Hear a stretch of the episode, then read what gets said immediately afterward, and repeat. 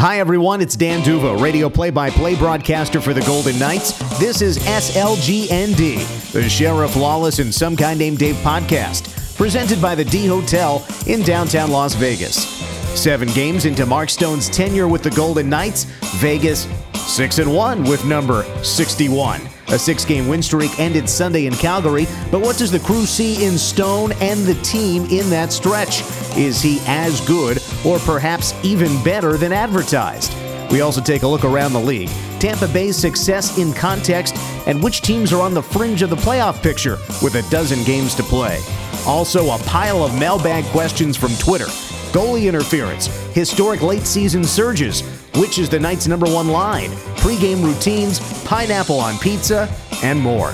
It's SLGND, the Sheriff Lawless and Some Guy Named Dave podcast, presented by the D Hotel. And now, here's Dave! Thank you very much, Dan Duva. You're the best. I am some guy named Dave. Dave Goucher, sh- no shame. No shame! Where is he? No shame. No shame. No shame. Shame, shame, shame. Evidently, a day off with pay. We'll dock him accordingly. You know, Shane had a couple of things going on, so can't meet us here today at the great Andiamo Restaurant D Hotel. Corner booth table for three, but um, we should have a moment of. Uh, it's not silence on. Move on. it's- Let's it's go. a dead air. That's Gary over there. I heard him chime in, and Dan, you fellas over there. Anyways, um, so we're here at the Great Andiamo Restaurant. The Sheriff Lawless, some guy named Dave, brought to you by the D Hotel. And uh, the Golden Knights guys, we're into the home stretch now as we sit here, the final dozen games of the regular season. Hard to believe, um, but here we are with uh, the Stanley Cup playoffs. It would be, so what day is today? Tuesday. So almost a month from today. It looks like the, the league would probably start the playoffs on Wednesday. Whether the Golden Knights start Wednesday or Thursday Right. remains to be seen. Talking than, April 10th or 11th. Yeah, more than likely on the road. But uh, we'll see what happens in the next 12 games in terms of how that goes. But this team's been on a great run. You know, the game against Calgary, the most recent game notwithstanding, they rip off six wins in a row. And it coincides, Gary, with the addition of Mark Stone. Yeah. And, you know, you guys have talked about it on, on the radio, Shane and I on television. He has been as advertised through these first seven games, broke through with goals in back to back games, but the jolt that he's given this team has been evident from game one. Well, your phrasing there is interested as advertised because uh, yeah, I think Mark Stone is underrated, and, and, and maybe underrated is not the right word, but a little under the radar. Like, how good is he? Where where does he rank? And frankly, uh, Kelly McCrimmon asked me this because I asked him that question, and he said to me, "Well, you've now seen him. This was after his, he'd played five games. This was at, when he'd signed his, his contract extension. I wrote a column, and I said, you know, how come how come I how come I thought he was good, maybe great, but I didn't realize he was this. And he said, he said, well, you- you've watched him play five games. Is he better than you thought he was going to be? And I said, absolutely. He, he the impact. I get stuck watching him. I, I get locked in on him when he's on the ice and when he doesn't have the puck, and I'm watching the little things he does, and I came to the conclusion that you know the reason not as many people are has clued into the, the excellence of Mark Stone is because the, his greatest asset is his mind, and you can't see him thinking the game. But that's what he's doing. He thinks it at a way higher level, and that's why he's he's not that great a skater, but he's plays fast because he gets he goes where the puck's gonna be. Mm-hmm. He doesn't go where the puck is. He goes where it is gonna be, and and the you know I'm not comparing him to Wayne Gretzky, but that is the you know Wayne Gretzky will tell you the greatest teaching he ever received came from his father, and it was don't go where the puck is, go where the puck is going to be. And Mark Stone has that ability. Yeah, you think about statistics, that's often how we gauge a player. And in some sports, it's more telling than others. Why analytics have been introduced, other ways of quantifying what a guy does. And we see the numbers, and yeah, he's got 67 points now. A handful of those have come with the Golden Knights.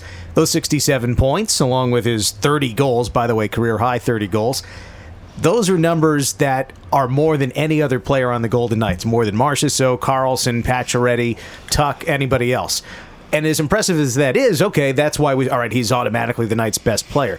But as to add to your point, Gary, he does things that statistics have a hard time quantifying. In other words, you watch a guy every day, game in, game out, you see things that you might not grasp if you were to watch just highlights or maybe see one occasional game, say the Ottawa Senators against the Golden Knights, we see him twice as an opponent. When you see each game, those little things, then you be, be become more, uh, you admire more what he's able to do. Now, so the other statistic, aside from the points that we have looked at, the takeaways. And he hit 100 takeaways the other day. And it's the second time in his career that he surpassed 100 takeaways. It's only happened eight times since they started keeping that statistic, 1997. Stone's now surpassed 100 twice. The only other guy who's done it more than once, Pavel Datsyuk, Yeah. who's done it three times, right? So He was pretty good. five out of the eight times in 22 years that anybody's had more than 100 takeaways in a season, Mark Stone's done it twice, and including this season. And I think part of the reason too, Dan, that people, you know, Gary said underrated, and I think that's right. Yeah. But you said the, the phrase little things. There's not a lot of flash in his game. Yeah. Right? He's not Patrick Kane. No He's not Connor speed. McDavid. He's Yeah. not Alexander Ovechkin. Those guys jump off the TV screen at you. You watch those guys play and you say, wow, Kane's ability to play the game at different speeds. McDavid's ability to just fly up the ice. Ovechkin's ability to run over you and, you know, score 40 goals a year Yeah. you know, with Stone, he doesn't.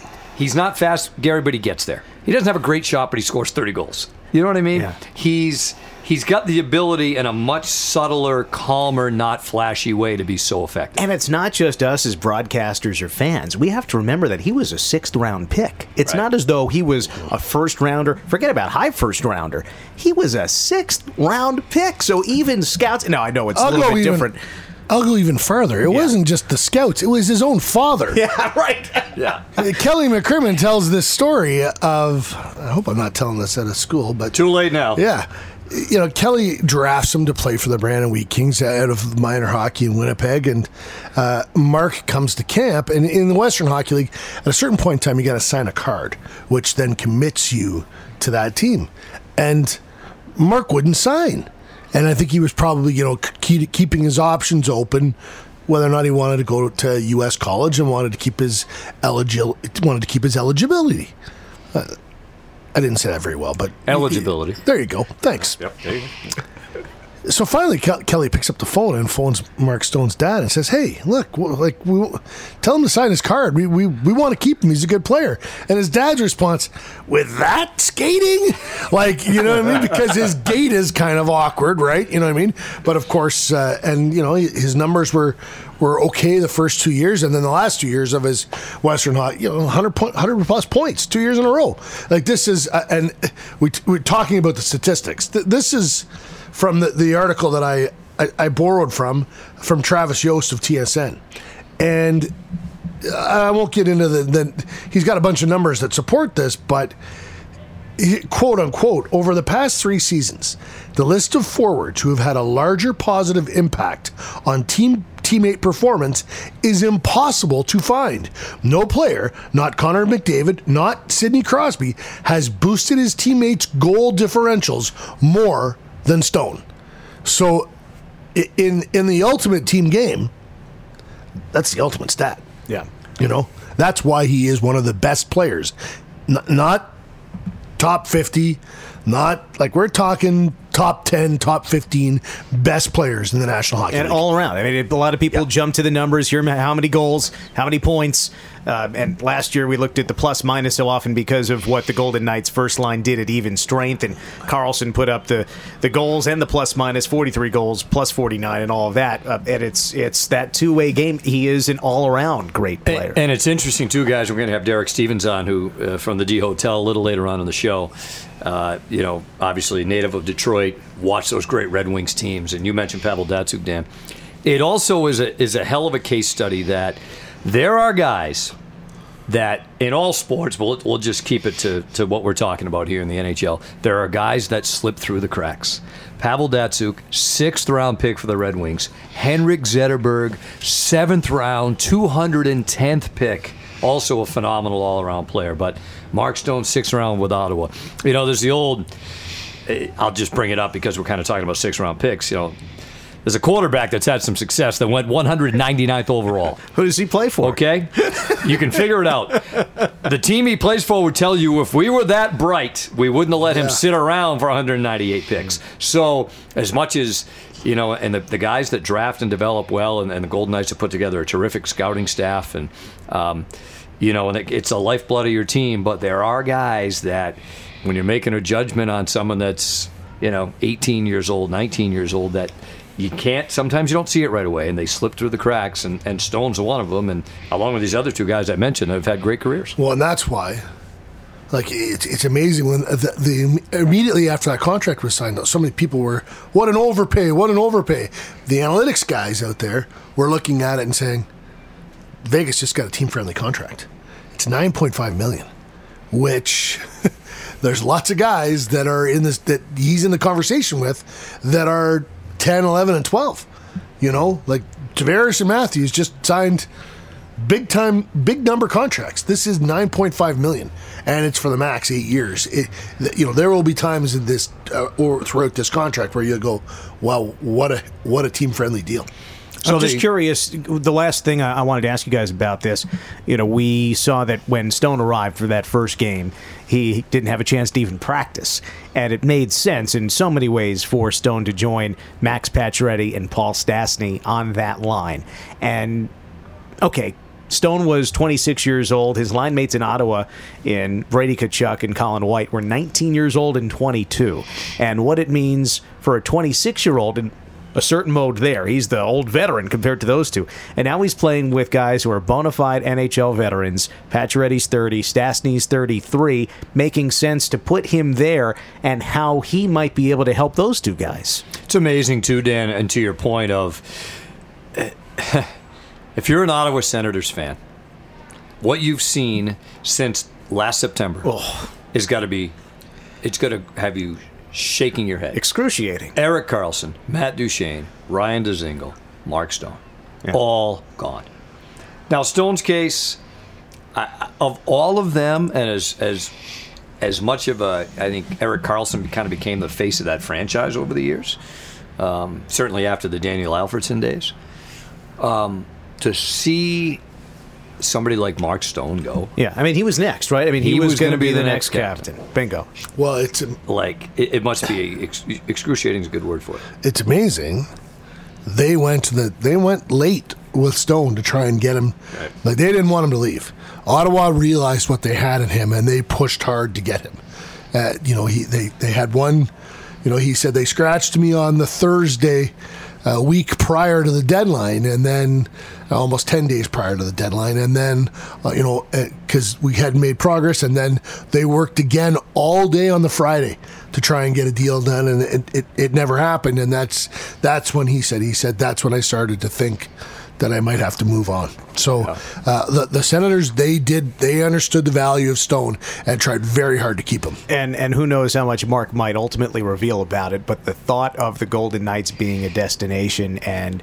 signing here long term, which we know was part of the arrangement before the deal was consummated, it is an attraction. Dave, you've brought this up a few times now since the Stanley Cup final. Those three players we just mentioned, and it's Pacioretty, Stastny, and now Stone. Um, players around the league are recognizing not only the financial benefits in terms of taxes, the climate, um, the culture here, and a winning approach from ownership and management. I think it's beyond belief. It takes teams years, decades to build a reputation. and- Some teams never get it. yes, and they've had they haven't been playing games two full seasons, and it's a destination for guys around the league. I can tell you, uh, Winnipeg has become more attractive now that they've started to win. But, you know, we, we, know this. All the players that have no moves, Winnipeg's on that list. Uh, sorry, that have li- that have li- that have partial no moves. Yeah. Where you know you submit a, te- a number of teams that you won't go to. Winnipeg is on uh, Ottawa. They're on all those lists. That's at Buffalo. That that's a tough place to be as an organization. And Mark Stone said quite plainly, destination nu- number one, plan A. If he couldn't do a deal in Ottawa was Vegas. And it that's it Yeah. came to be. That's it and was, he said good things about Ottawa. It seems that at this stage in that organization's evolution, it's not the best place to be. But in terms of a city, he was he was not denigrating the city in any way, and in Not at fact, all. folk spoke very highly about about that place. So it's not as though Ottawa is, is doomed to oblivion. Uh, but for right now, it's it's obviously a tough place to take. All right, so Stone's been everything we'd hoped he'd, he'd be in more. He's going to be here a long time. They rip off six wins in a row with him, uh, and they're dominant in some of the, the wins, especially the two games against Vancouver. Uh, the Florida game, they found a way to win. You know, I know Gerard Gallant was not crazy at all about their first period, but they were able to fight back and win that game. Um, beat Anaheim. Shane and I thought on, on TV they were just kind of okay in that game, but I, you know what, what the hell do we know? I don't. I, Shut 'em out. Yeah, they shut him out. Um, but I think we knew they were going to have their hands full. The back-to-back, the, the most recent game they played as we sit here now in Calgary on the Sunday, playing Vancouver the night before, lose two hours, the time change, daylight savings, and all that crap. Sure enough, they find themselves down two nothing, seven and a half minutes in the game. They fight their way back to tie it, but. Is there an issue? Like the last three games they played in Calgary, they've given up 20 goals. Seven, seven, and six. That's my Tolman High, very basic math. yeah. Um, well, do do we think is there an issue with them playing in that building? The last three games haven't gone very well. Well, I hate to distill it all down to goaltending, but the the first of those games was the Golden Knights had clinched and had nothing to gain Right, the lineup was not a regular Meaningless. from that game, Yeah, and last game of the uh, regular season. Yeah, and Marc Andre Fleury was just kind of. You know, getting his game back into shape, Right, going through the uh, motions. going through the motions, and then the last two, and I don't mean any disrespect. Malcolm Subban started in both those games, and they're both situations where you know, listen, I don't think Malcolm has been they've done any favors in terms of setting him up to succeed. I know it's the job, but when you only start 12 games a year in a season and they're very spread out, like at least if you play 20, 25 games, at some point in time, you're going to go through a period where you're going to get a little bit more frequency and you're going to get a foundation. Malcolm Subban has not had a foundation this year. He's never got to that point where he's played enough hockey where he could, you know, get into a rhythm. And I, and I think that that, you know, the first goal, okay, I won't fault him on that one. The second goal, you can't let that one in. And, uh, you know, I just, um, you let in six. It's tough to win. And of course, the game that you mentioned, Dave, that was requiring a comeback against Florida. That was also the one where Malcolm Subban had started at home. Now, Subban's record at home has been terrific. His record on the road is not good. He's got only one win on the road, and he only has one home loss in his Golden Knights career. Um, how much the uh, unfriendly environment plays a role in Malcolm Subban's play? Hard to really grasp. And it's also worth mentioning to your point, Gary, about Subban. Remember that he was unavailable for about a month. Max Lagace had to get in a game. You wonder in that period of time if Subban were healthy, might he have played not just one, but maybe two or three games in that period, and that, then might have been a little bit sharper here of late. You know, Marc Andre Fleury had a streak of 200 minutes plus without giving up a goal, back to back shutouts. You know, he. It's hard to not use him when he's playing that well. Of course, when you have back to back, it makes sense, uh, obviously, to start Subban in, in one of those games. And there are a couple more coming up. I mean, you have this lull right now with four days between games, but that's it. Uh, the last dozen are, are pretty condensed, so you'd certainly think Malcolm Subban's going to get some starts, but you wonder can you get those starts at home where he seems to have had more success? Well, he's given up, Dan, to your point. Um, he's given up 10 goals in his last two starts. Gave up five, five to Florida, five to Calgary. The last one was an empty netter. Right. Uh, you know, they've got two more back to backs here. So this coming weekend, um, play Sunday at home against Edmonton. And go Then to Monday. Uh, Calgary. Uh, I'm sorry, go to San Jose, San play Monday, and then later on in the month, home against Minnesota, then go to San Jose again. Ironically Yeah. enough, those are the two back to backs. Look down the, and I'd be curious to see how they kind of divvy this up down the stretch in the final dozen games, the goaltending duties.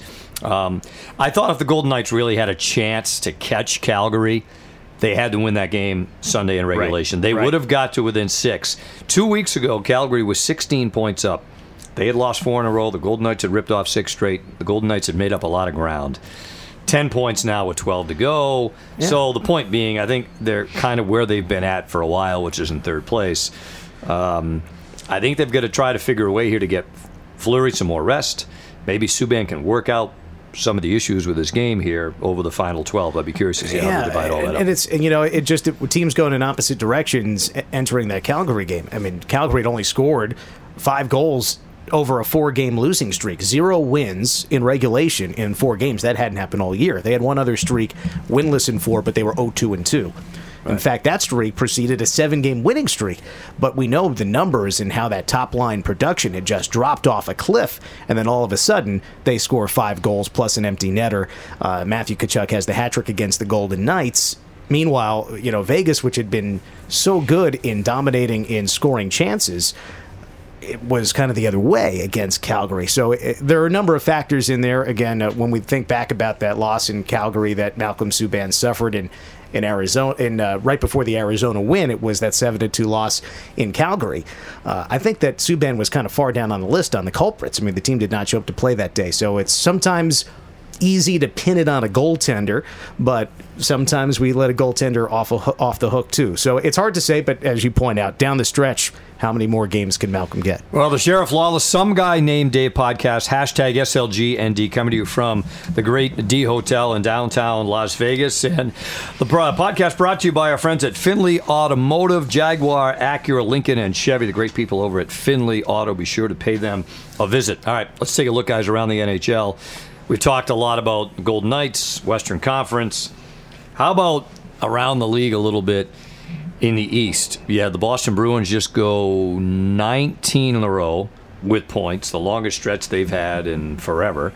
Um, but Tampa Bay, far and away, has been you know the best team in the league all year. Um, they they went into Toronto as we sit here last night and beat the Leafs six to two. Yeah. yeah. made it look easy doing it. Jon Cooper's now trying to come up with ways to excuse the other team's losses Yeah. against his club. Yeah, they had played out west. They came home Yeah, they're first like, game oh, back. they were in a tough spot, you know. but Tampa, Think of, if you're Toronto, you're probably getting Boston in the first round, and you're probably getting Tampa in the second round. Yeah. Tampa now 53 wins and 110 points. Um, they've been unbelievable all year.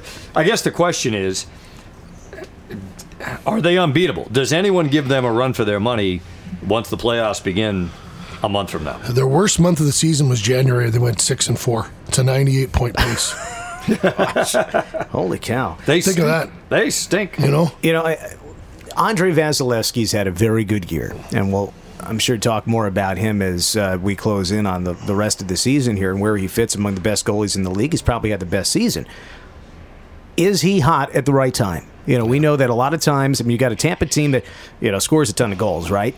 Um, but a lot of times they are outscoring opponents. Andre Vasilevskiy's terrific, but if there is a if there is a way for another team to get in Tampa's way, it could be catching Vasilevskiy at a rough spot and maybe find a way to, to instead of scoring five goals a game, keep him to three, and then maybe you, you've got a chance. And then you wonder about the matchups in that division. You know, how does it work out? You know, to me, the team that plays them in the second round, like, can, like the first round's going to be tough, right? It's whether it's Toronto, Boston, whoever that you know that that team in the second round, whoever it ends up being, that's going to be to me the teams that's going to have the best shot. Yeah. because Tampa theoretically, uh, you know, will have a, a, a tough match there. Those are, you know, it's it's not just that conference, that division has probably the three best teams in Tampa, yeah, Boston. someone's going to do them a favor in the first round. Right. Yeah. right? Right. E- eliminating, you know, either Toronto or Boston, Right. and then yeah, that second round will be uh, well, much like it was for Vegas last Exactly year when they got when Yes. they caught San Jose uh, prior to, to the Stanley Cup. Like, well, now the Winnipeg, Nashville, uh, whoever they were going to face, they eventually faced Winnipeg. Those were uh, that was no slouch, but uh, and I don't and I would imagine, you know, if it's Washington or. Pittsburgh, Columbus, whoever they meet uh, Islanders. the Islanders in that uh, in, in the in the conference final. If they get there, that won't be an e- easy series either. But uh, yeah, I definitely think uh, the second round will be will be the scariest one for Tampa. If it ends right now, and it doesn't, by the way, just a quick disclaimer Tampa Bay will play Columbus in the first round. That's not, and I know Columbus has scuffled, and I think it would be, talk about a hell of a story if after all these moves the Blue Jackets made, they missed the playoffs. They're tied for the final spot right now with Montreal. Just my two cents. I think when it's all said and done, Columbus finds a way to get in. But it's, you know, Columbus at 79, Montreal at 79. The Flyers are at 76. Um, still kind of knocking on the door, but probably kind of a remote chance that they get in. But and sometimes I think too, Dan, it's most teams that that make a long run in the playoffs. Somewhere along the way, they have a quick series. You know, and it- like Happened for Vegas. Yes. Now last year with Washington, I'm trying to think. They had the fight like hell to beat Columbus. I was going to say round. Columbus. I mean, Columbus looked to be on track to win that series. They had to come back. Uh, who they? Oh, they had to beat Pittsburgh, in round two, their arch nemesis. Then they they found a way to kind of get over that hurdle. They were down three games to do against Tampa Bay. Yeah. Right? And then shut out Tampa Bay in game six and seven. So last year for them was kind of a little bit maybe of an, of an anomaly. They didn't really have any, but most teams that make somewhere along the way is a four or five game series to kind of save some of your some of your energy uh, for that long run. to that point, uh, Vegas had too many short series last Yes. year. Because like the, you know at the end of the day when the when the Stanley Cup final started, they hadn't played enough hockey. They were th- they there had been like a three week period where they'd only played five games, and it wasn't uh, it wasn't conducive to them peaking the way Right. Washington and hit the, and the time off and helped the time between games helped Washington. That to me, not to rehash the Cup Yes, final, yeah. but all of a sudden, instead of one travel day, you're getting two. Yeah. uh, and that that that Cup final, there were several days even for the Capitals to regroup. I think I mean, again, that's uh, you know neither here nor there any longer, but I think that that uh, changed the complexion of the Knights' momentum and hurt the Knights, but helped the Caps. So, the best of the rest. All right. So let so Tampa Bay, top of the field. Yeah, Obviously. your fewest games to 110 points in a season. Uh, 110 points, the record. Montreal Canadiens did it in 67 games back in 76 77. But go back, the most recent team, the Detroit Red Wings, got to 110 points in 69 games in 96. In other words, in terms of accumulating points, standings points, this is the best team in 22 years. It's unbelievable how, how good they've been. Yeah, yeah. And and and the, the amazing thing about all that, Dan, is if they don't win it, and it's hard to oh. win it. It's hard to win the whole thing. Yeah. It's hard to get through a couple of rounds. You know, getting to the conference final is a hell of an accomplishment. Yeah. If they don't win it, all uh-huh. these numbers. Let's say they they get 12 games to go. Let's say they go six and four. They pick up another dozen points. They end up with 122. If they don't win, Doesn't mean anything. doesn't mean anything. No. No. No. Best, they, they got the best power play in the league. They got the best penalty kill in the league. Like you just go through it. They, They they, are are. plus 89 in Yeah, goal just- differential. just- yeah, that's it's like plus 89. the closest is Toronto at plus forty seven. That's it's Yeah. bizarre. And they are now that Washington won it obviously last year. To me, Tampa Bay is the best team that has not won in the last. You know, They were 04. they- since 04, so we're Yeah. 15 years now. You know, San Jose. Um, they were kind of in that, and they still are because they haven't won it. They went to the final a couple of years ago. Mm-hmm. Tampa went in 15 against Chicago, I think it was. But in terms of teams that have had really good regular seasons, Tampa in the East, anyways, is the, the best team. That, and it could very well just be that it is their year. It is their Yeah, time. they, they finally but- got everybody healthy. I mean, remember Stamkos had been out for long stretches, two different seasons. One year they did get to the Stanley Cup final, but everything seems to finally be in place. And uh, Jon Cooper now the longest tenured head coach in the National Hockey League. It's five, six years, right? March of 13? 13, Six yeah. years? Yeah. Which, think about that. Like, that's not that long. uh, Let me ask you this Can Washington win it again? They've won nine of their last 10. They've kind of stumbled along for a good portion of the season. You know, there was a stretch right around the, the All Star break by week where they were kind of definitely going in the right dire- the wrong direction. They figured it out. You know, can they? I think so. I do too. I think so. It, it's hard to underestimate the value of getting there. yeah. and they know how to do it now. Uh, and and so much of that team is the same. Now, worth pointing out, it's a different head coach. You know, Barry Trotz is no longer there. They seem to have figured things out without him. But uh, it, it's also the kind of the way that they play. It, it seems, you know, and, and of course the Golden Knights got to see it up up close and personal. Um, that the way that they beat the Golden Knights in the final seems to be a strong recipe for postseason success. Um, you know, it's not a high flying, you know, speedy all over the place kind of Tampa Bay Lightning uh, success. It's a little bit different. So I, I, I see no why, no reason why they, uh, if, if if there is some kind of a matchup between the Lightning and the Capitals, there's that experience factor of Washington having been there last year. All right, I'll go to the other. I'm sorry, Gary. Go ahead. Not at all. Oh, okay. Just I, I've had I've heard a lot of coaches talk about this time of the season. There's a point where the team takes over, And mm. obviously, there are still, you know, some, some important coaching decisions to be made, some bench management, but sort of the overall operation and the the running of the of the team, the players sort of take that over, and and and they hold one account one another accountable, not game to game, shift to shift. If there's a if you've got the right group and they've set that high enough standard for themselves and they are buying into it, when there's a bad shift, they're you know it, it's it's rectified on the bench immediately and it's done by the players not the coach.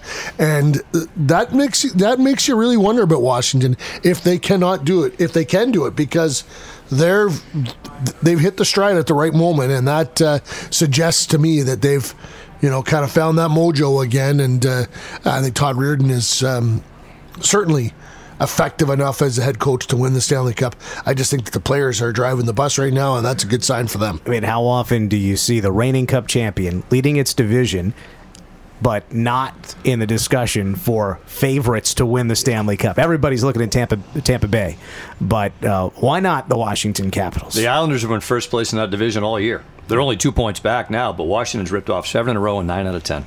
Um, a thought on teams on the fringe. Is Carolina get in? Right now, they're in, right? So Carolina's got the longest current drought. They have not made it in a decade, right? Right now, they've got themselves a four point cushion to get in the playoffs. Um, I'll answer my own question. I think they get in. I, I think four points at this time of year is a pretty Yeah. good. And they don't have a wild card spot. They've got one of the divisional Yeah, third in the, uh, third in the Metro. there- So there are fewer teams to worry about there. right. Well, seriously, so if if, if you're going to bring that question up, there's a, obviously the important. The next question is, do they have their storm surge celebration in the playoffs if if they do get in? Oh yeah, I I, I can't see how they wouldn't do it now. Right? They've been doing it all year. What Don Cherry said there are a bunch of jerks, bunch and, of jerks. and they That's better right. not do it in the playoffs. So I don't know if they really care much. About. No, I don't think. cents on I that. think that they're They waiting made for him. T-shirts about it. Yeah, they did him they're- a, he did him a favor. They're hoping that he says more things like that, so they've got more marketing uh, attention. So one of the so, so somebody is this, so is this so is hockey night in Canada. yeah, Yeah. somebody's gonna miss. To me, Columbus, Montreal, Pittsburgh's made a little bit of a push. Right, they've got a four point cushion right Yeah, now. and, and frankly, Carolina and Pittsburgh have the same point total Right. for third in the division or the first wild card spot, one or the so other. they're more than likely. Yeah, Right, more than likely they're in. They both have 13 games left. is I mean Montreal, Philly's not, you know, they're Maybe. three points behind the Canadiens. I mean, it's, you're likely looking at the Blue Jackets or the Canadiens for the second Yeah, wild card. Three spot. points isn't a lot, but it might, you know, three Yeah. point games this time of year. Yeah. So that's in the East. In the West, do the Arizona Coyotes get in the playoffs? Now, last night they got shellacked 7 to 1 by Chicago. But that being said, they had won 11 of their previous 14 games. They are one point out of a playoff spot right now. Yeah, yeah. Uh, Minnesota. No Antti Raanta, no Derek Stepan. They've had key guys out all year, and they've done a hell of a job of hanging in there. They sure. I mean, right now, if if you're, which team is more intriguing to you to make the Stanley Cup playoffs, the Minnesota Wild or the Arizona Coyotes? Oh, it's no question, Arizona. Right, No obvious. question about it. Yeah, Arizona. yeah, yeah. So uh, that that Haven't made it in seven years. does Colorado have a, a last rush in them? Like that's, I mean, of all the success they had early in the season, all the goals that they've scored, they seem to not find a way to put it together again. They're they're on the fringe too. I mean, they'd have to go, uh, they'd have to finish strong here, and they have been sort of waffling. They've been win one, lose one over the last little bit, and frankly, over the last long while, Colorado hasn't really strung it together. I love the fact that we're down to the final. It's less than a month into the season, and they're still outside of Tampa Bay winning the President's Trophy. There's so much stuff. Yeah, I mean, look what still St. Louis out. did, of course, to put itself in a playoff position. I don't think that we anticipated that in the beginning part of the year. And the other thing is this, Dave. And, and this is why I, I understand why people critique the playoff system as not being fair at times. I don't care if it's fair or not. This is fantastic. If you were to make it a straight one through eight, none of this discussion that we have right now would be worth anything, or at least would be worth much less. It, it is worth recognizing while from a Vegas standpoint, it's unlikely that you'd move out of a playoff spot. Also likely that you'd move up to second or even first place. But the points are meaningful when you examine potential Western Conference final opponents and even Stanley Cup final opponents if you're thinking about home ice. Uh, it turned out the Knights did not have home ice in the Western Conference final, and they won it. They did have home ice advantage in the Stanley Cup final and lost it. So uh, we, we've talked often about how the Knights won their first three series clinching on the road, but still, you'd prefer home ice. And so the points right now, you know, when you look at the other teams uh, in the Central Division, you're not competing with them for a spot, but you'd sure like to have more points to have Absolutely. home ice advantage if, Yeah. you, if you were to get to the Western Conference final. You're right, Dan. Like the wild card, and you know, similar, I guess, in a way, in baseball, putting the wild card in all those years ago. Now they have a play-in game in baseball. Like, Yeah. You know, tangent, but well, for all those years in baseball, it was the American League and the National League, and That's that was it. Whoever the Yankees went to the World Series every year because they had the best. I love that. You know the playoff stats. When you go back and look at the early none. days of baseball, there were no playoff stats. There were World Series That's stats. right. That's as we're comparing. You know Babe Ruth's playoff stats against Right. modern players. It's he had one playoff series. It No just happened to be division- every year. No division series. that didn't no come along till 69, games, did they have none of that multiple stuff. rounds. So, but no, it's been fantastic that, uh, and even in even in the Pacific Division. I mean, as we sit here right now, San Jose's put together a real good run. They've won five in a row.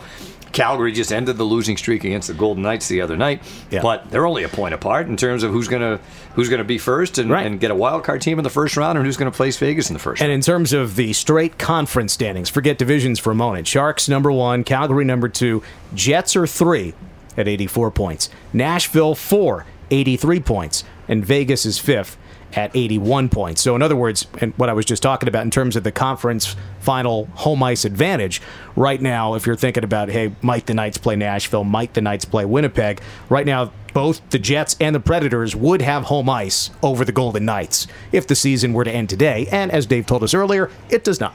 Yeah. Uh, listen, I think that what happened early on in the season is it is what it is. They're in that they're in that position, and uh, you, they're not going to have it in the opening round. They're not probably not going to have it in the second round. Maybe in the Western Conference, and who knows about the Stanley Cup final? But if it's Tampa, certainly not. No, no. Well, time now for our guests of the day here on the Sheriff Lawless and Some Guy Named Dave podcast. Hashtag SLGND brought to you by Rock Creek Cattle Company. It's a hidden gem located in the heart of Montana. If you want to escape the bright lights, discover Big Sky Mant- Montana and check out Rock Creek Cattle Company at rockcreekcattlecompany.com. Who else as guest of the day but Derek Stevens from the D Hotel runs the whole show, runs a lot of shows, but uh, he's, he's freed up a little bit of his busy schedule to visit with us. What are you up to today, Derek? What's what's shaking? Well, great to see you guys. This Same is here. uh, this is becoming regular booth here at Andiamo. I like it. I like it. There's, there's no there's no food on the table, Derek. No, no, that's true. That's true. This is a podcast. menu no over here.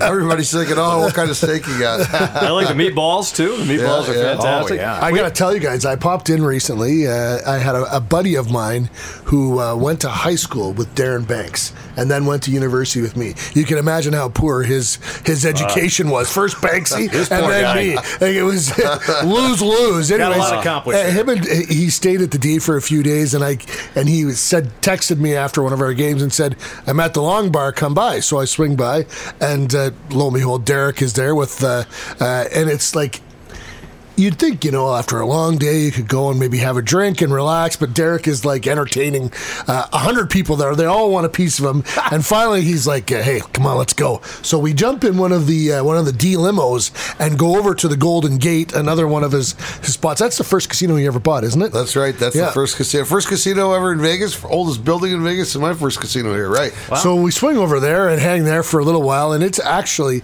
I I had never been before. It's the it's the coolest room. It's uh, kind of a lower ceiling, and they've uh, they've taken the the stamped tin uh, uh, ceiling tiles and refurbished them, and it's just it's it's retro, beautiful. It was I, I really enjoyed it. But the best part was is that there was no one else there, so I just got to hang with Derek for uh, for half an hour, an hour. We shot the uh, breeze, and it was it was a lot of fun. I really enjoyed that. Thanks very That was much. fun. That was a good little kidnapping there, Gary. Yes. Okay, come on, Gary. Just follow me. Don't worry.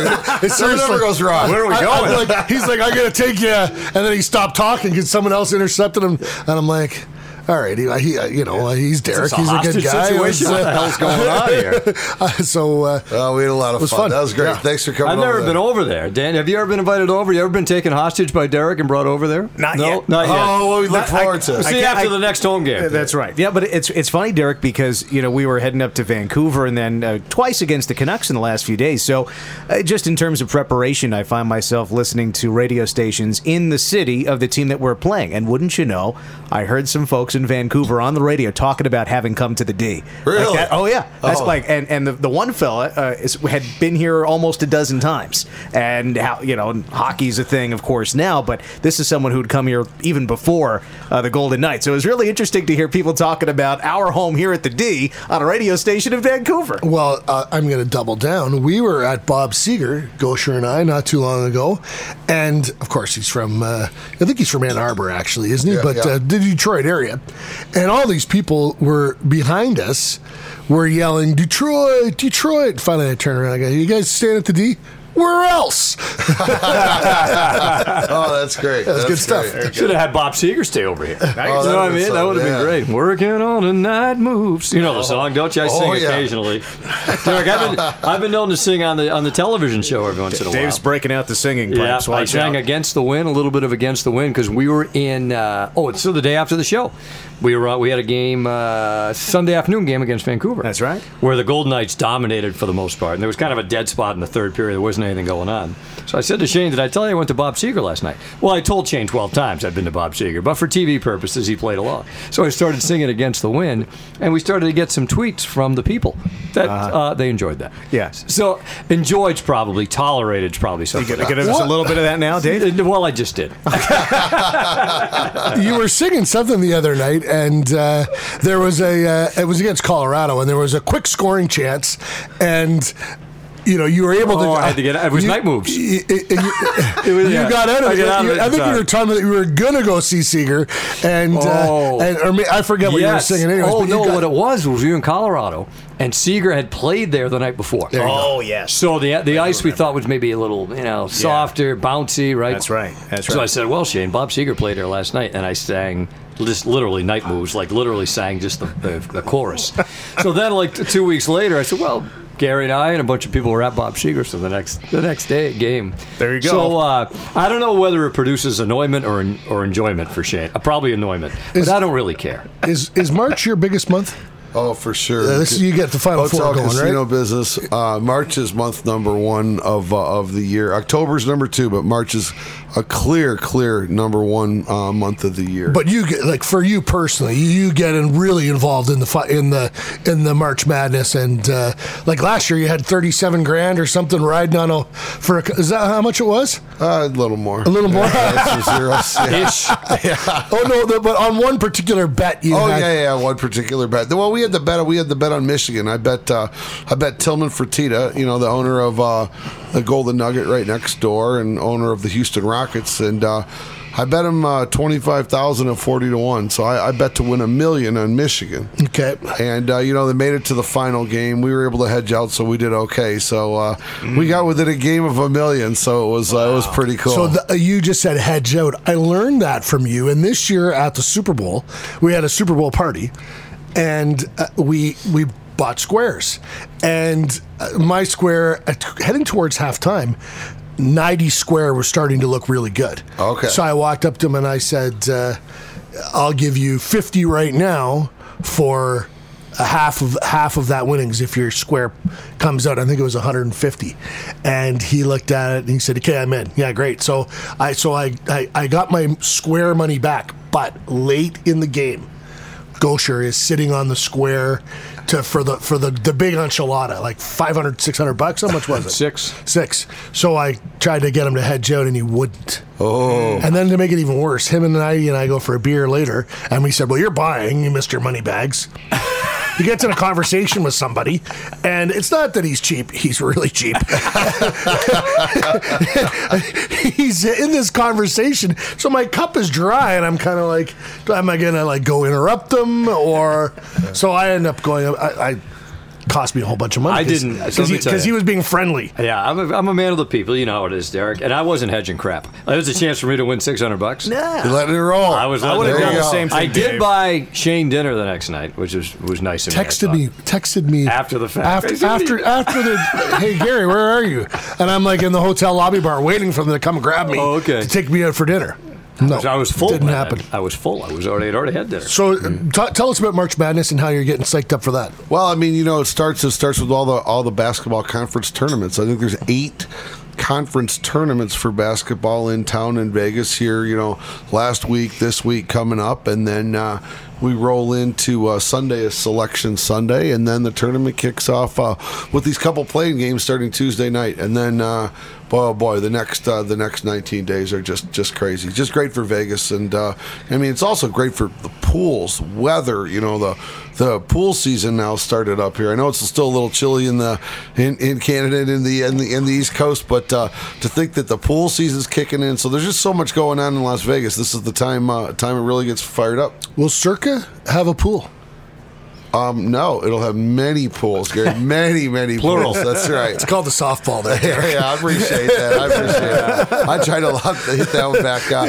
Yeah, it's going to be uh, it's going to be the uh, what we're considering to be hopefully the uh, the best pool um, and pool scene.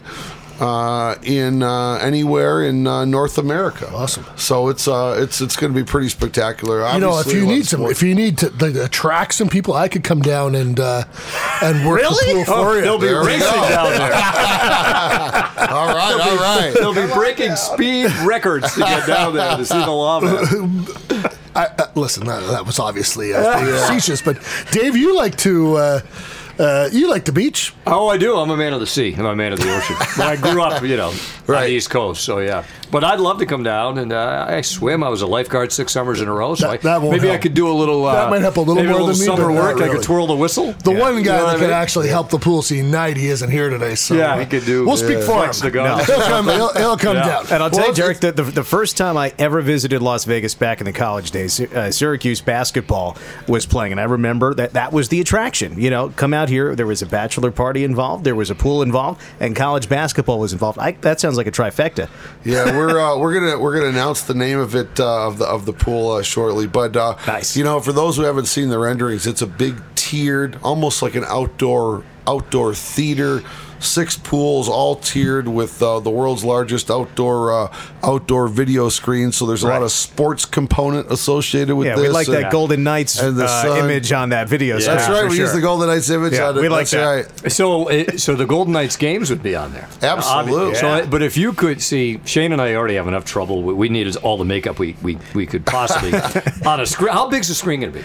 Oh, it's going to be uh, 125 feet wide. So what does Oh that come my out to? Like something like uh, 100 and, uh, 170 foot diagonal or Oh, something my- like so that. That's, that's what not what Shane and I So, are looking for. So if you how could change the channel when we're on camera, and then when the game starts, you can put the game back. on. That'd be- Yeah, That's way that- we don't much need that. Dave and Shane. Come on. Um, how's it coming along? So in terms of construction and everything else, Good and- construction started last month, and Yeah. uh, we've got a crew uh, that's all assembled, and uh, they're they're working and pouring uh, pouring foundations, pouring uh, caissons, and uh, we're we're moving forward. So you're going to announce the name of the pools next? We're going to announce the name of the pool and all the restaurants. We're Oh, we've yeah. got uh, we've got about 20 months before it opens because we're Yeah. gonna, we're going to Yeah, open yeah. in December of 2020. Okay. and we are going to roll out a little bit, uh, you know, every few months with a little more information Nice. what's going on. I think you should save that for the podcast.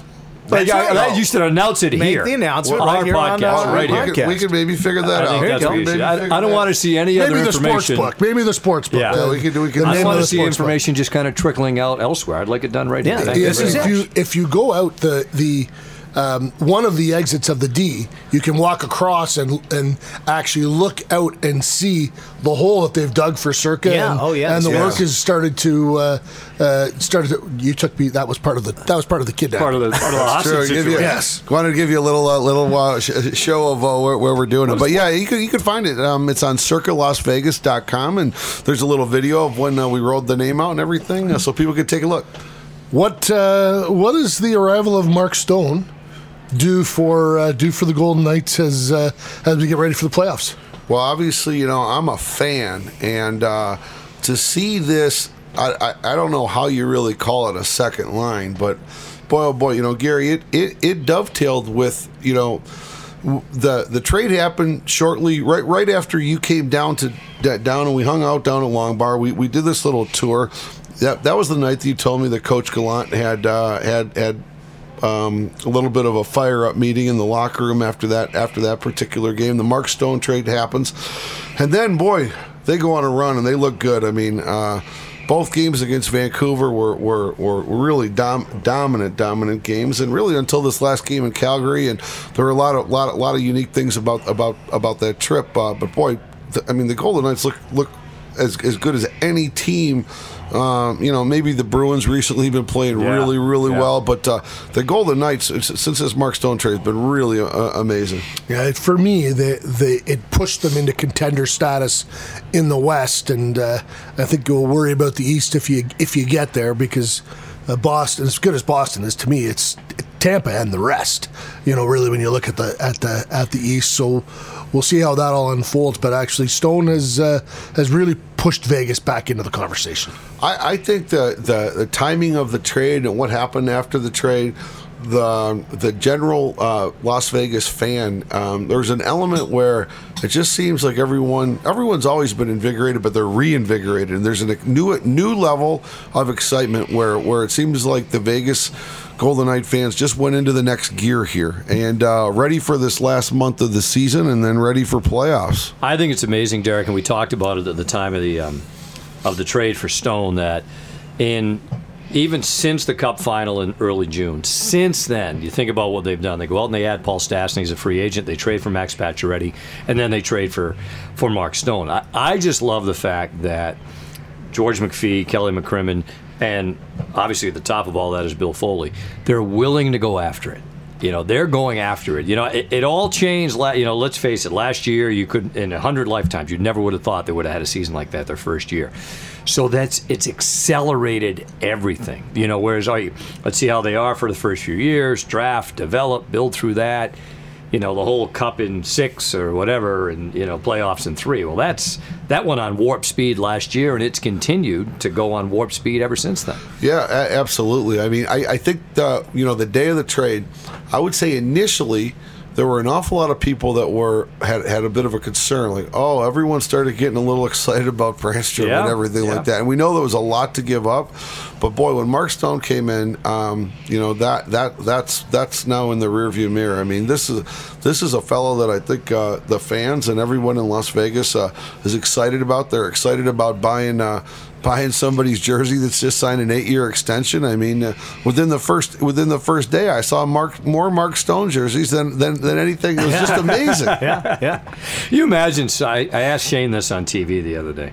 You imagine signing a piece of paper that says seventy-six million dollars. Oh. It's gonna, you know, I mean, Gary knows what it's like, but most of us don't. You know what I mean? You imagine that. Like, first off, we knew it was going to work out for him in Ottawa. You know, they had a, you know, it, they had talked term and money and all that in Ottawa, and I, I think, quite frankly, he didn't trust the direction the team was going. Why would you?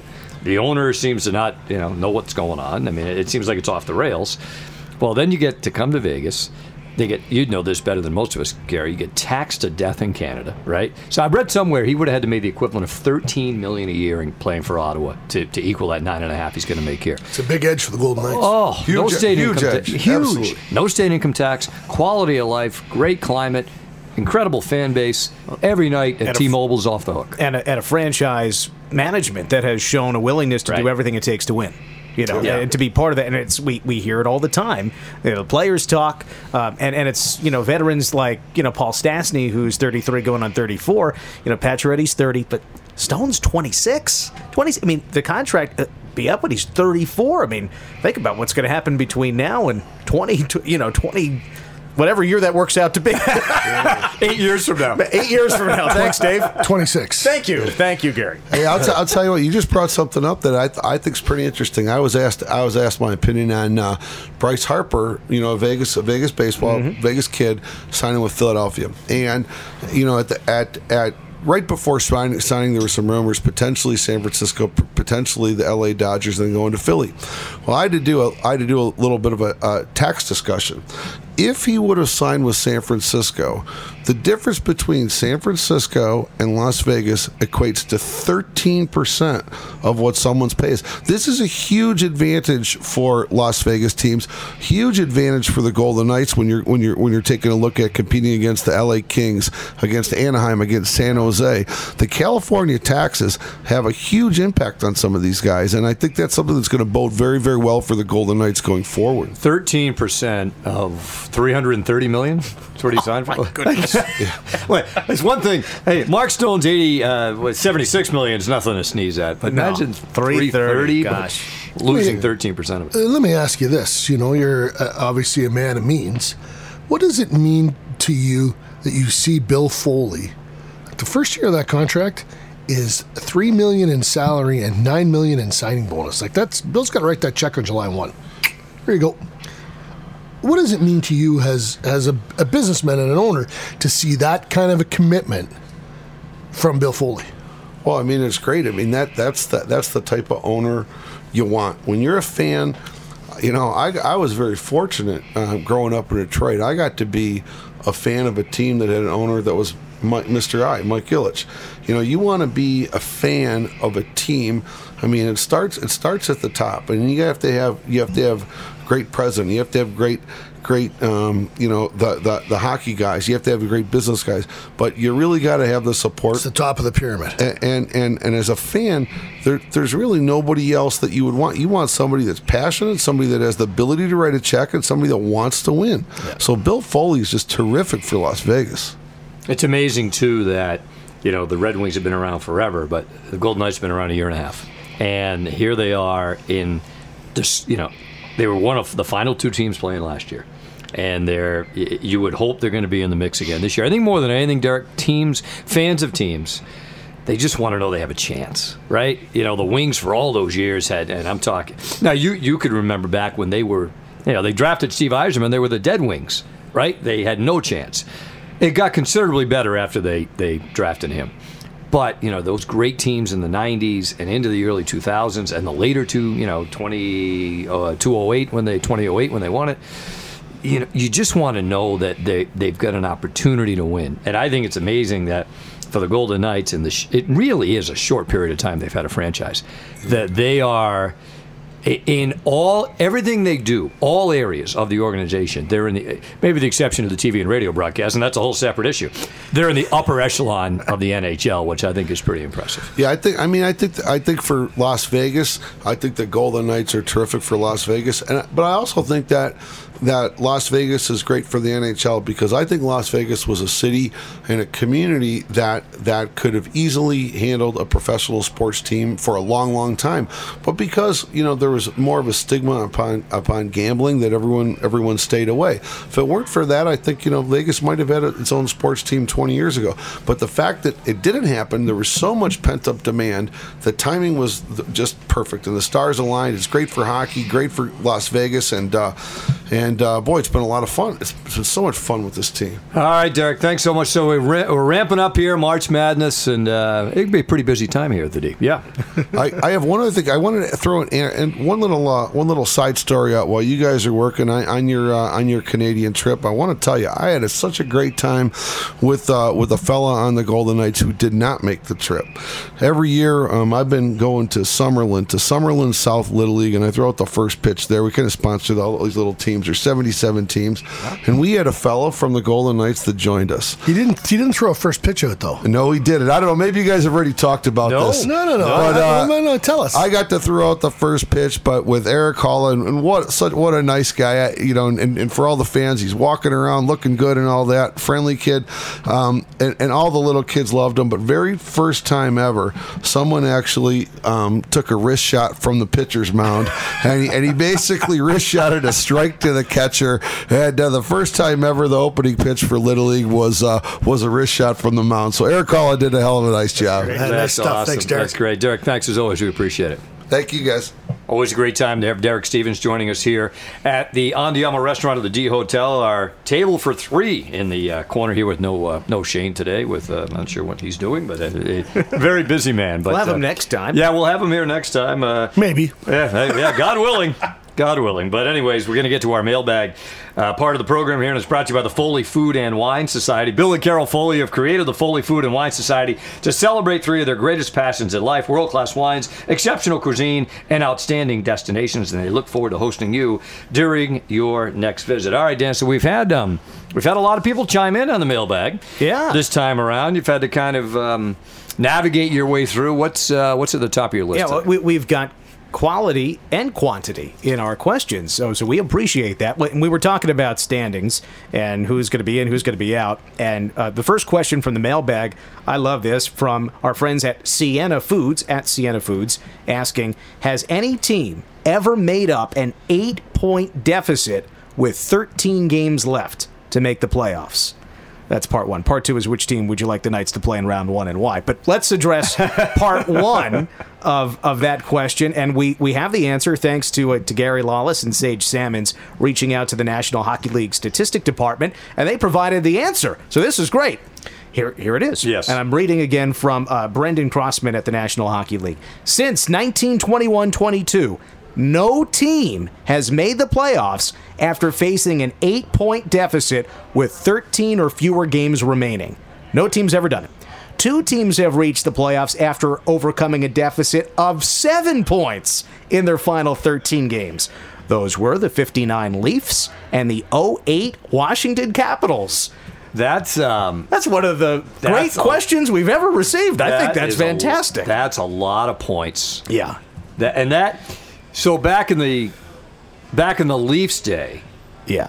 there were ties, but see, but you had no overtimes to get an extra couple of point, an extra point. You had no shootouts. Yeah. That's pretty impressive, Right. Fewer Now, teams to jump. You though. also had six teams, Right, that's the thing for that's me. fine, that's what makes it impressive about the Capitals, even though it's Right. after some of the changes from the 0405 lockout. There were more teams in 2008, and, and to me, it's it's not just the point deficit; it's the number of teams that theoretically would be in the mix. right. So The three point game is just Yeah, a major yeah. factor here, Yeah, right? So It's, uh, Toronto came back that year, and they went to the Cup final. Yeah. they lost to Montreal in five. Who the hell didn't lose to Montreal back then? It was they had gonna say, Montreal yeah. ripped off five in a row in those days. Yeah. I think uh, late fifties and into the early sixties. yeah, well, you went to the Cup final. You had to win one series, right, to get That's to like the final back then. American League, National League, pretty Yeah, yeah. Only Uh, two teams out of six didn't make it. Let's let's address the second part of this question, and it's again, which team would you all like the Knights to play in round one, and why? And perhaps uh, that can be phrased slightly different. Uh, what's the more favorable matchup for the Knights in round one and one? And I why? go with Calgary. Yeah, I'd have to uh, go with Calgary too. Although, Yeah. And as, why? We, as, we, as we've discussed, it's been a tough place for Vegas to play. I, I guess you know the goaltending in Calgary. I'm I I have to get. We haven't seen it in playoffs. Like Mike Smith's played 19 playoff games, but hasn't played in one in seven years, and David Rittich has never played in one at all.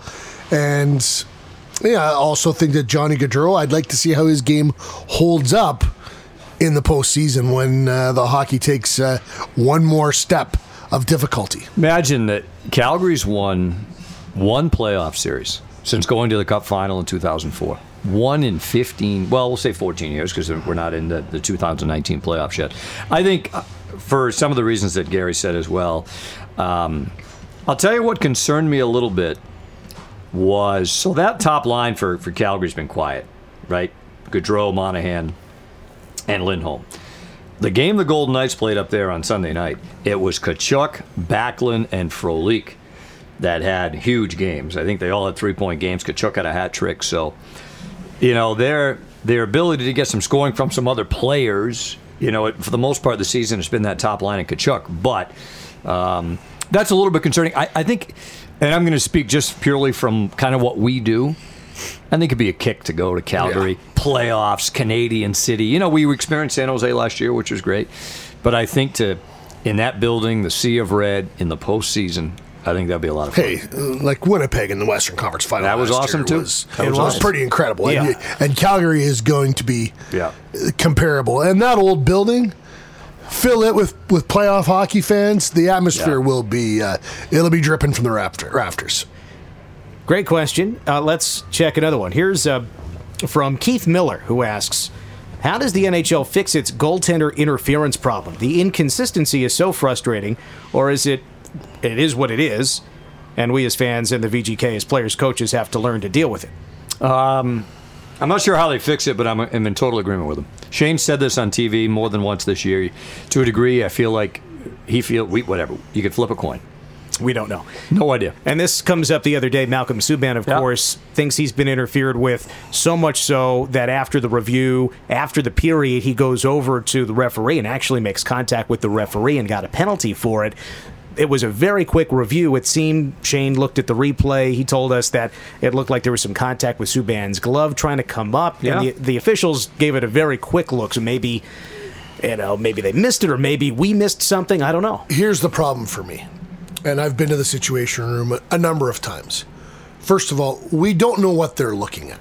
They have more views, they have more angles than we do, and they are able to manipulate their view, slow it down, speed it up, alter it in ways that we cannot.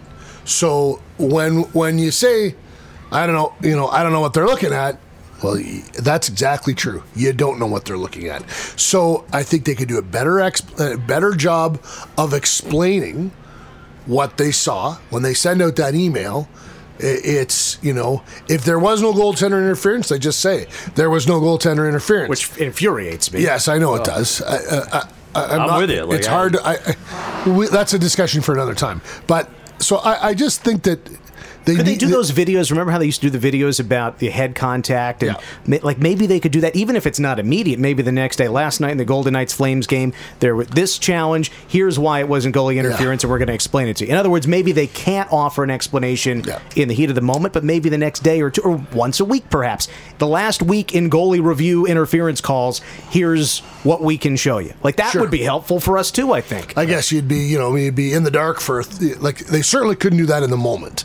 Right. Produce a video like that, like right. You know, what I mean, it takes them long enough to get that email out. So, uh, I just, I, I do think that they do a good job. I think the people there are skilled and educated.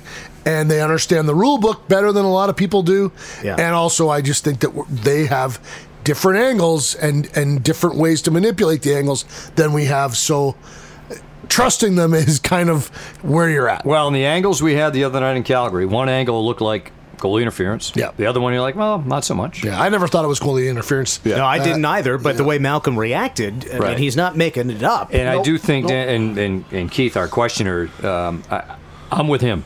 I, and I'm, I'm not saying I have an answer, but there's got to be a way it's got to be better than what it is right now. Yeah. Because I think he's he fits with most fans night to night. They just kind of shake their heads at it. Yep.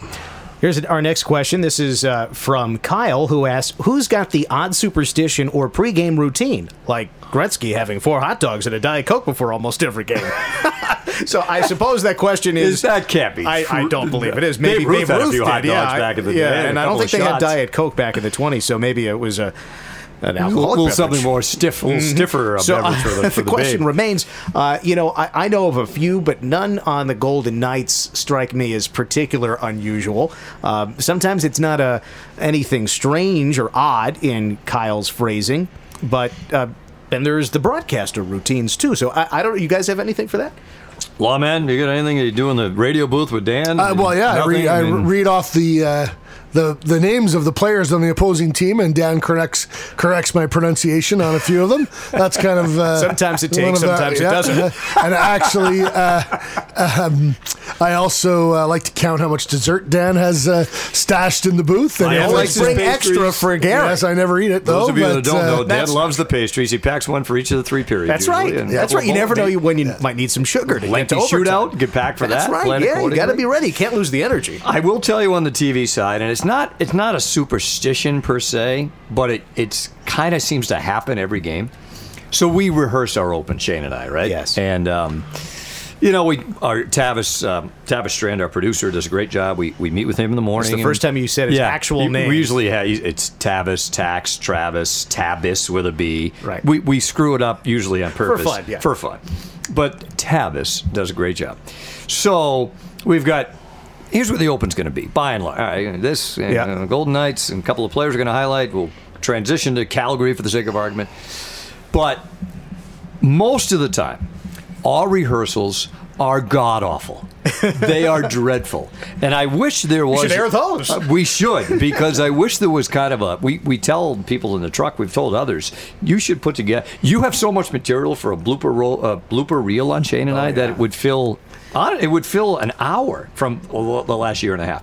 I do think, and I don't know if we. I don't screw it up on purpose. I just screw it up because I screw it up. For me, a little bit, it kind of gets the nerves out, maybe a little bit. Yeah. Same- same Um, here. But that being said, if people could see how horrendous our rehearsals are, I think they'd get a pretty good chuckle, and it's usually on a nightly basis. There you go. Perhaps in addition to the SLGND podcast, outtakes from the TV booth. There you go. Perfect. Of course, Gary and I have uh, zero outtakes from Suckle the radio. You just threw me under the bus and said I get names wrong during the game. selective, selective memory there. Don't we all? Don't, don't we all? Not Dan, apparently. Oh no! It's I, as, uh, sometimes uh, you get a tweet from somebody who, who catches something. I appreciate those. Let's go to the next question. right, what do you got now, Dan? Uh, Moving here's, right along. here's a question from from uh, Joey, uh, and Joey says that he's looking to move to Vegas uh, soon. So he asks, "Do you think when the Raiders finally play in Vegas, that Vegas will still be a hockey town? Does having a high-profile player like Antonio Brown change the impact that the Raiders will have on the sport of choice in Vegas?" And again, he says, "I'm looking to move to Vegas." In uh, the near future, I guess. Suggestions. so, so, not only asking us a hockey question, but also uh, wants to know where he should move. I think I'd, I'd like to know, like, if he's, if he's a younger guy, maybe he could room with uh, Dan's got a beautiful place just off the strip, right on the edge of all the action. I think That's lots of energy. I think that's what uh, I think that's what he should go for. I, I like Summerlin's the, the I think Summerlin's the place to be. Uh, Yeah, this at least that's person where is I'm uh, this person uh, uh, uh, Joey, our, our tweeter here, is uh, a Chicago Wolves and Golden Knights fan, uh, and is uh, according to Twitter based in Chicago, Illinois currently. So there's lots of great places to live in Vegas. Yeah. And, Oh, yeah. uh, obviously. There's something uh, for everybody. That's yes, right. There you go. Whatever you want, it's here. Yeah. Um, so in answer to his question, yes, I still think Vegas will obviously be a hockey town. Vegas born, right? Vegas born. Not relocated. The Raiders coming in is great. They're still Mm-hmm. not going to beat the Patriots. Um, and again, it's and I will say this, and, and certainly no disrespect intended, but it is eight home games a year, you know, Versus a couple of 40 preseason plus. games, and Yeah. yeah. So, uh, but no, I, I am a believer that you know rising tide raises all boats. Yeah. I, I think it's great that uh, you know I start with the Golden Knights. Now you're going to have the Raiders here in a couple of years. We've got a brand spanking new AAA baseball stadium right next to uh, City Mm-hmm. Their first game, I believe, is the day before the playoffs are to begin. I think it's April 9th. Is it? I. I, I, marvel at. Well, it's funny now that we're talking about going into City National every day, and I kind of I'll glance. You can't miss it. I'll glance over and Right. guys are still working, trying to make sure everything gets done on time, and Yeah. you know I. We were away on a trip. I came back and they had the Las Vegas ballpark lettering up, so that you know, and then This is cool. I can't wait. it's it's awesome. But that being said, going into T-Mobile, you can't miss the construction site for the Raiders' new stadium, and Mm-hmm. that looks like it. That that one end where they're going to keep open to the strip looks like it's going to be phenomenal. Yeah. Let's go to the next question. This is from Chris Walker, who asks Okay, SLGND, the Stastny Patches Stone line has been unreal, but the Smith Marshy Karlsson line has been a bit slower. Do you see a flip in lines where line one moves to number two and current two moves to number one? Probably one and one A, anyways. Yeah. And, and I think that's the thing. We chatted with Travis Green about this in Vancouver the other day.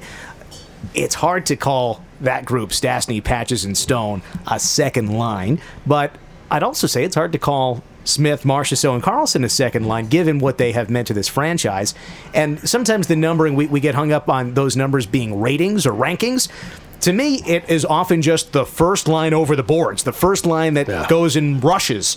Like to me, those are where the numbers originate, and they get transposed into rankings. I, I'm not sure that uh, I'd take one line over the other as the number one line, but in different situations, maybe one is more advantageous to use than the other. Yeah, this is going to be pretty simple. You know, what's the matchup that the other coach wants, and where am I, who's getting more traction, and that that line will get a little more opportunity. In you know, and uh, just as a quick aside, in, in in a previous job, the Boston Bruins won the Stanley Cup in 2011. Shane was a member of the team. Their quote unquote first line was David Krejci, Milan Lucic, and Nathan Horton. Their quote unquote second line was Patrice Bergeron, Mark Recchi, and Brad Marchand. so You mean to tell me Patrice Bergeron's not your number one center? Yeah, exactly. He's one of the best all-around players in the game. So I think it's kind of you know. Yeah. Real quick, Six couple after the other. couple of prospect questions, Gary. I'm sure you can handle these. Jacob asks, where will Cody Glass play next season? I would imagine he'll play for the Chicago Wolves, but George McPhee has about uh, 83 million already committed to the cap next year, with uh, over spread out over 11 forwards, six defensemen, and one goalie. He obviously has to sign more players, and uh, you know, is there a situation where he has to use a couple of, of younger players early on in their entry level contracts? Possibly. Uh, you know, I think Cody Glass is going to be very close to being NHL ready next year, but uh, uh, so will uh, Nick Hague and a number of other guys. So I think that uh, uh, the pl- the players always determine where they're going to play, and that they do that with their level of play. Uh, another question from our friend Keith, who we got a question from earlier, asks, "Do we get a look at Nick Hague before the end of the regular season?" And not not the way Jon Merrill and uh, Colin Miller are playing right now, and not with uh, Nick Holden, you know, waiting to go as well. They've, they're trying to accomplish some good things in Chicago as a team as well. So I don't think you want to disrupt that uh, needlessly. Fun fact on Nick Holden: We've talked about Mark Stone, who has all these takeaways. You know who has the most takeaways in a single game by the Knights this year? Nick Holden had eight takeaways in one game. Really? Yeah, Stone's uh, high water mark was five. Uh, obviously, the averages are not there. Just fun fact. Give Here- give Stone something to shoot. yeah. uh, here's Gary. Just to follow up, yes. Uh, I mentioned the salary cap. Uh, Nighthawk 2017 asks, I've read what the sports pundits say about the salary cap. Can you discuss anything about that, i.e., maneuvers, possibilities, how pieces move on the board? Thank you in advance. So, right now, what is the salary cap's issue for the Golden Knights? Well, the next year they've got a lot of money. You know, they, signed Mark Stone and they used up, you know, nine point five million dollars of uh, of cap space to do that, and that you know that goes into into effect next season, and that will put them at around eighty three million with the contracts they have right now, unsigned. Amongst that group are William Karlsson, uh, uh, Tomas Nosek. Pierre Edouard Bellemare and Deryk Engelland, a few others, but uh, Malcolm Subban. But those are the kind of the, the big names. Now, David Clarkson's contract is around five million, and he, when they put him on long term injury report, they get some relief on there. Maybe they trade that deal. Um, you know, they're they're holding some money from the Derek Brassard deal still, so you know maybe they move that as well to a team trying to get to the cap. There are there are things that George McPhee can do, but the other aspect is maybe some of those players don't get re-signed and some younger players move up. Make a trade. I mean, could always Yeah. do that too, Yeah. right? I mean, Yeah. to your point, Gary. So Derek Brassard's money, two million bucks, comes off the books, right? He that's comes off. this year. Yeah. There's still. I didn't know this until I was just kind of glancing on it. Tomas Tatar. They're they're holding a half a million this Yeah. year, next year, and the year after. Yeah.